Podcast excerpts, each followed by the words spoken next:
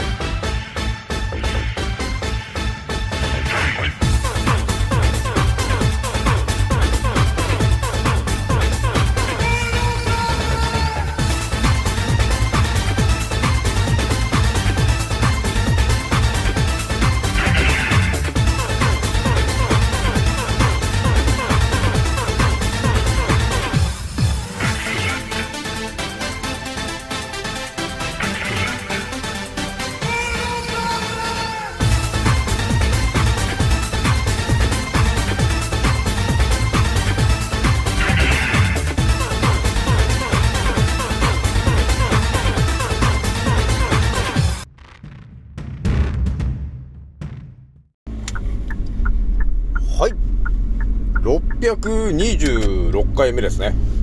賢者の戦闘プログラム第526弾。始めさせていただきます。創造船オメガ号宇宙一の名記録マスター、青木丸でございます。今から話すことは、私の個人的見解とおとぎ話なので決して信じないでくださいね。はい。ではですね、今回ね、えー一発目お伝えしたいのはですね、えー一酸化窒素、えーということに、我々はね、えー到達したわけなんですけど、ね、一酸化窒素というものがありまして、ということに、まず到達しているのは、えーこの地球上でもですね、多分ね、98%ぐらいの人はね、多分一酸化窒素というものを多分知らないで死んでってるからね、と。いうところがあるんですけど、じゃあ一発目お話しするのがですね、この一酸化窒素というところに到達した私がですね、さらにこの地球中をね、一酸化窒素の情報を考察したときに、まあ、いろんなものが見えてくることになったんですけど、その辺のちょっと深い話しちゃおうかなというところがあります。で、二つ目がですね、えーまた、あの、青木丸ワールドがですね、これまた、炸裂しちゃうんじゃねえかっていう内容なんだけど、二つ目のタイトルはですね、えー多分皆さん絶対一回はやったことあると思うんですけど、指切り玄満、嘘ついたら針千本飲ます、指切ったっていう、えーえーことがあると思うんですけど、これっていうのは一体何なんですかというところの話を、青木丸がちょっと私の特殊な思考でしてみようかと思うんですけど、まあ、もちろんね、えー今回もですね、えー当たり前と常識の、えー情報は一切入ってこないということになってございますので、ちょっとまたこれ期待して聞いちゃう感じになっちゃうのかなということになっちゃうんだよね。それじゃあね、ひとまず私のアンカーラジオさんはですね、えー現在3万2000、えー320回ぐらいを突発、えー突破しておりますということになってございます。えーついに3万2300台超えております。皆さん聞いてくれてありがとうという感じなんですよね。ひとまずね、今ね、11月のね、10日なってますけど、ひとまずあれだね、この前11月の5日はひとまず何もなくてよかったんだけど、今だいぶちょっと頭にちらっと入ってる内容だけちょっとお伝えしとくと、ちょっとなんかあれなのかな新潟の方がちょっとなんかターゲットにされようとしてるんですかね、今ね。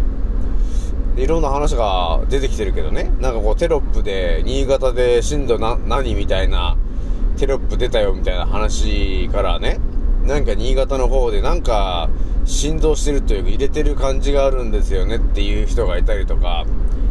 で、この前ね、あの、テレビで、糸魚川の、あの、大火災の話の、ね、テレビでやってたっていうのもあるんですけど、どうもなんかあっちの新潟の方ね、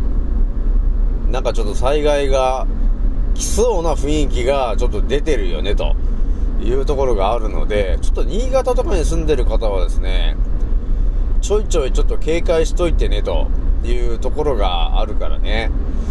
えー、って言っちょ言っと、言っと、言っと おいた方がいいかなというところがあったんですよね。あとはね、ちょっと茨城かなあの辺もなんか最近チラチラチラチラ、あの、地震が多いんですけど、えー、ひとまずちょっと注意しといてねというところはあるんですけどね。あの、茨城って結構なんかいろんな施設があるんだねっていうのを私もちょっと、いろんな人の情報で知ったんですけど、ちょっと茨城もね、ちょっと危険なんだなっていうのがあるんで、ちょっと今後注意していきましょうというところでございます。ひとまずね、寒いので、えー、毛布とかね、ちょっとそういうものは常にこう、えー、どこにあるとかね、そういうのは、あのー、把握しておく方がいいかなというとこがあるよね。それじゃあね、えー、一発目の話するんですけど、このね、まずでも皆さんあれなんですよね。一酸化窒素という本当にこのキーワードに到達してる人っていうのがそもそも多分いないから。ね。これまた本当すごい話で、私が今、ね、一酸化窒素の話は当たり前のようにしてますけど、このだって私でさえ、この一酸化窒素というものに到達したのが、今年の話だからね。なので、この一酸化窒素という話は、本当にね、当たり前と常識で生きてる人からすると、全くね、あれなんですよね。サンドイッチマンみたいな感じなんですよ。ほんと何言ってるかわかんないみたいな。ぐらいの情報なんだよね。一酸化窒素のからくりっていうのは。本当にこれ、地球に住んでる方の多分ね、本当に99%のぐらいの人が知らないから、一酸化窒素の話を。だから、ね、みんな酸素吸って、ね、二酸化炭素入ってると思ってるんですけど、ね、まさかね、鼻から吸ってる酸素が、それが鼻の奥で一酸化窒素に変換してるっていうからくりを知らないんで、えー、ね、だから世の中の、世の中にあるいろんな病気が治らない理由っていうのがね、そこに繋がってくるんだけど、誰もわからないんで、繋がんないんだよね、と。いうところが起きてるから、病気が治んなかったんだよねっていう話だったんですけど、このね、一酸化窒素という話で、一回立ち止まってもらってね、改めてね、世界中をこう眺めてみたわけよ。そうするとね、全然違う景色が見えてきたんですよね。それはね、あのー、みんなだって、酸素を吸って二酸化炭素を出して生きてるよねっっていう風に我々刷り込まれてね、生きてきたんで、それがもう大前提だったじゃないですか、今までね。だから我々人間に始まり、この地球に生きてるいろんな動物たちがいるわけなんですけど、それらのほとんどがですね、ね、えー、いろんな動物の形をしてるんですけど、結局のところ、本当のことを言ってしまうと、ミトコンドリアの塊なんですよねっていうことなんですよ。究極の話ですけどね、これね。だから人間というのも、ミトコンドリアのただ塊で人間という形を形取ってんだよね、というところで考えたときに、犬だって猫だってね、えー、魚だって全部そうなんですけど、すべてがミトコンドリアの細胞の集まりで、犬の形だったり、猫の形だったりっていうことになってるだけなんですよね、と。っていう究極な考え方が生まれたんですよね。だこういう形で、また改めてね、立ち止まって、その、世界見てきたときに、いろんなことが見えてくるじゃないですか。で、このいろんなことっていうのが、我々がね、もうほんと当たり前のように、何が食べ物を食べるっていうことをやると思うんですけど、ね、例えば、えー、今日は焼肉だって言って、なんか肉を食べるとするじゃないですかと。ね、もう当たり前のように肉を食べると。っていう行動があるんですけど、それって一体何なんだっていうふうに考えたときにね、その、お肉、例えば、じゃあ今日は牛肉を食べると。って言って、牛肉を焼いて食べると、え言ったときに、牛肉って何ですかっていうので、私がさっきお伝えした内容の通りで言うとね、牛肉と要するに牛というものがいるんですけどね、と。その牛というものは、要するに、ミトコンドリアのその塊が、牛ということになってるから、それは牛なんだよね、ということになってますよね。じゃあその牛の肉を食べるということはどうなのかというとですね、要するに、ミトコンドリアを食べてるよね、と。ね。ミトコンドリアを食べてるんだよね、ということになりますよね、ということになるわけですよね。だから我々がそのミトコンドリアの塊を食べることによって、えー要するにエネルギー源としてるんだよね、と。っていう、このシンプルな話だったんだな、っていうのがちょっと見えてきたわけよ。ものすごく究極な考え方ですけどね。で、ミトコンドリアっていうのは、やっぱ栄養源が一酸化窒素になるわけなんで、一酸化窒素を補充することによって、ミトコンドリアが活性化して、えー成長していってると。だからその成長したものを食べてるわけなんで、肉を食べるということは、ミトコンドリアとあと一酸化窒素が練り込まれたものを食べてるよね、ということになるわけよ。だからまあ究極なんですけどね。えー、だから、なんていうのかな、体にいいものと悪いものがあった時に、えーやっぱりお肉って言ってもいろんなそのね、遺伝子組み換えだったり、あとは、あの、添加物、食品添加物がひどい食べ物とかね、えそういう餌を食べてる牛っていうのは、やっぱり、えー細胞の、その、ミトコンドリアが変形するじゃないですかと。歪む。っていうことが起きるから、そういう牛さんとかのおにお肉とかをね、いっぱい食べてると、やっぱり発がんするよねと。発がんするということは、えー究極を言ったら、変形してるミトコンドリア細胞を食べたということによって体内の自分のミトコンドリアが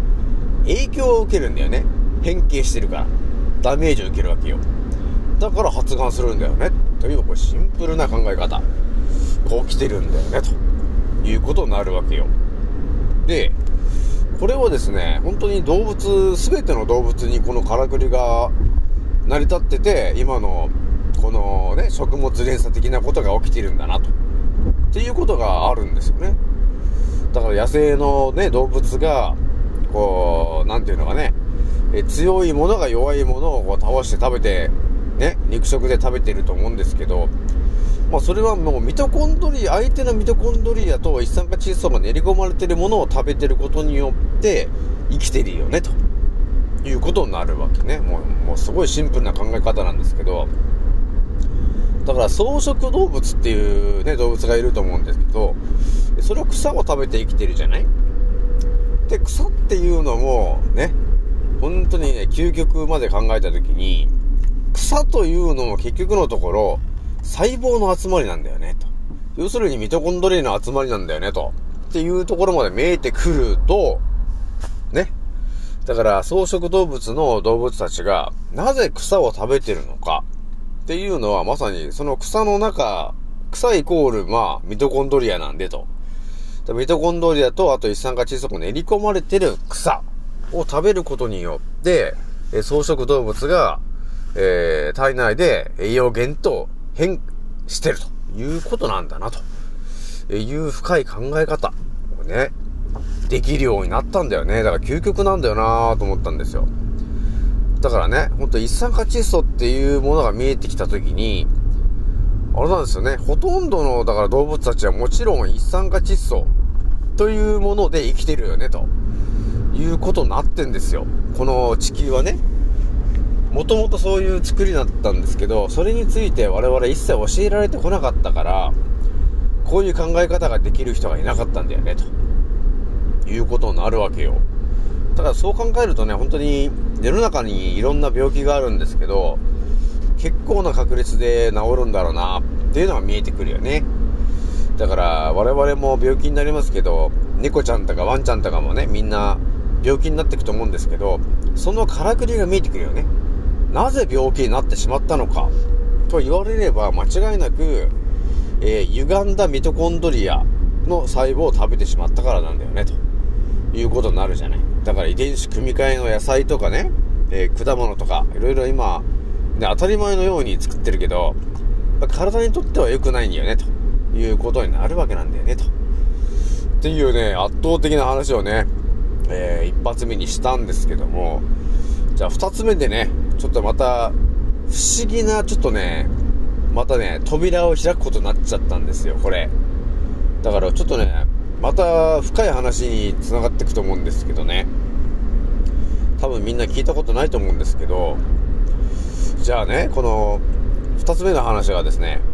指切り玄満の話なんですけど、皆さん知ってますかね？この指切り玄満、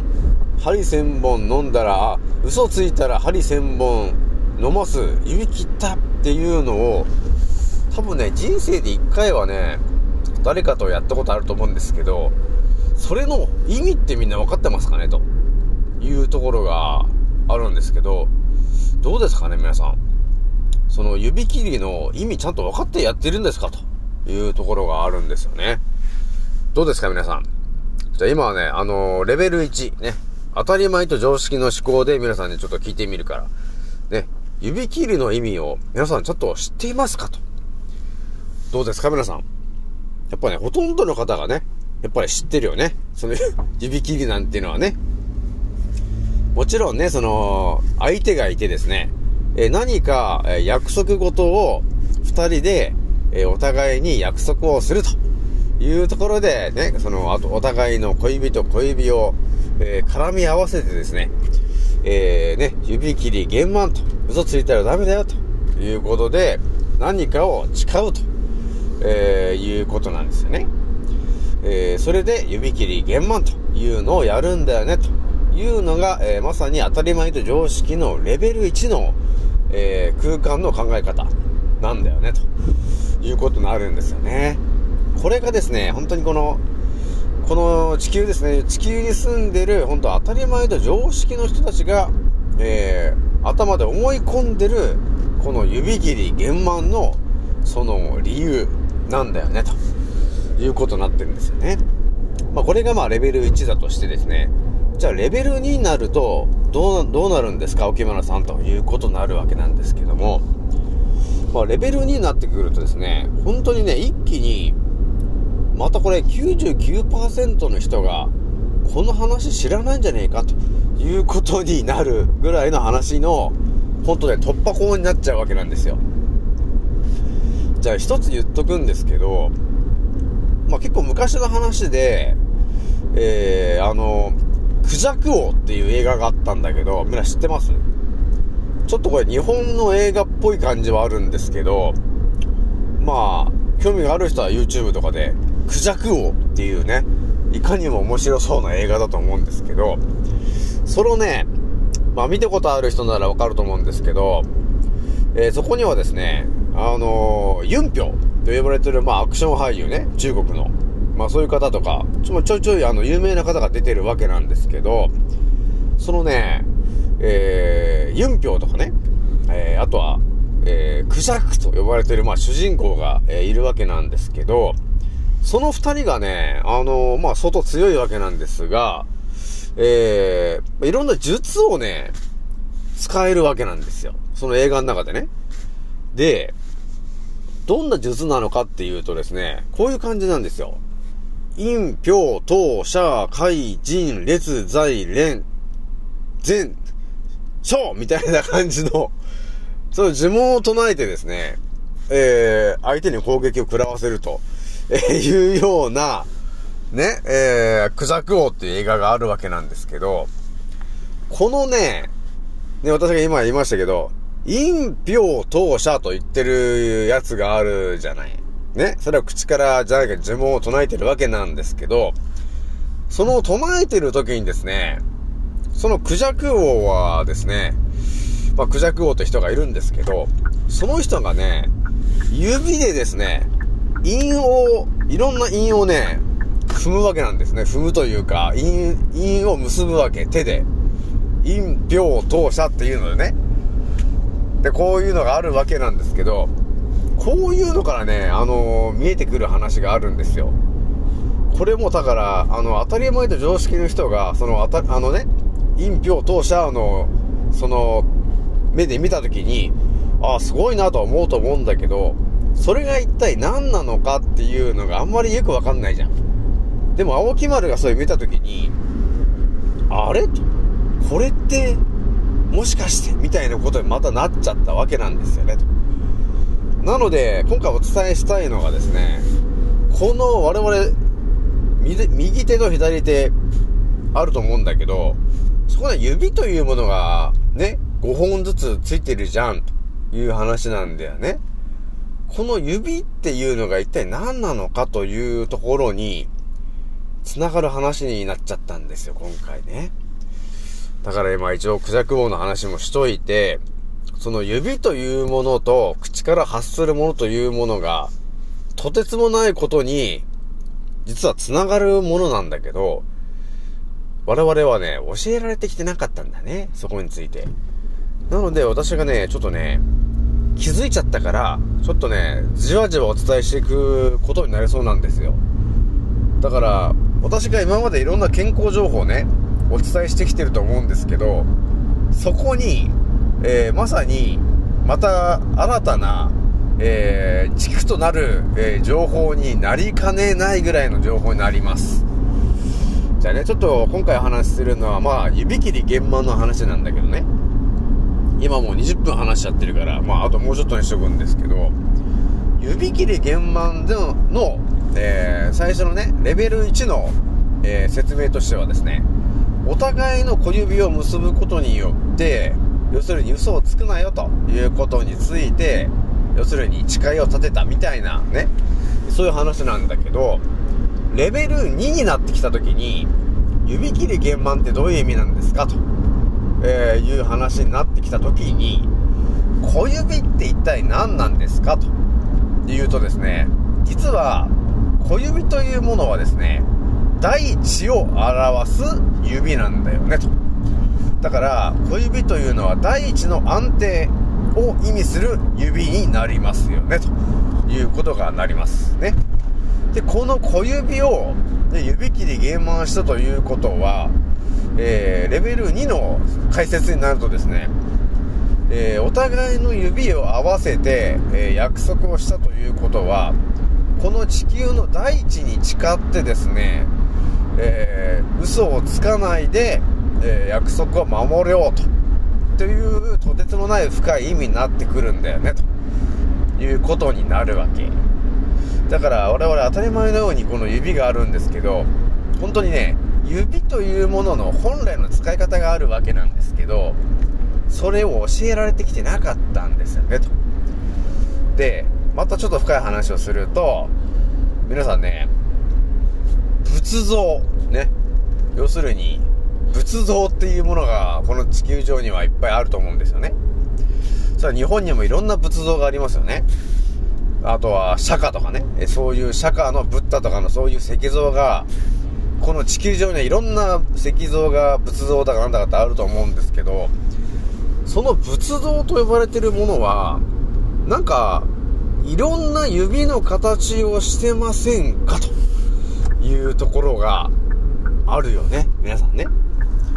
みんないろんな形してるよね。うん、あの合唱してる形だったり、あとなんかね、あの人差し指と親指をくっつけてるような形だったりって、いろんな指の形があるわけなんですけど、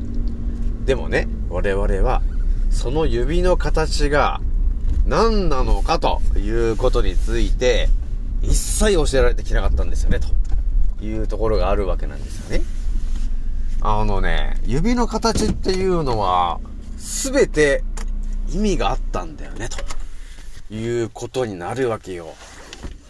この話ね、本当にね、最後やべえ話になってくるな、ということになってくるから、あのね、今日はね、ちょっとこれぐらいにしようかというところがございます。なので、ちょっとね、ワクワク、ワクワクした状態で今回は終わってみようと思います。それじゃあね、えー皆さん聞いてくれてありがとうね。次の音声でまたお会いしましょう。またねー。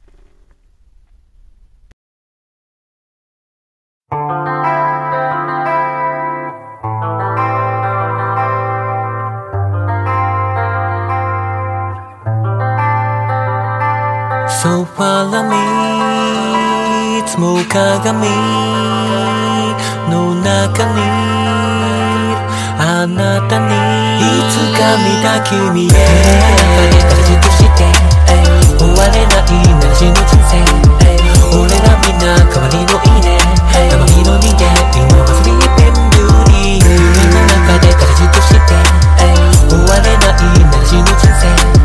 俺らみんな代わりのいいね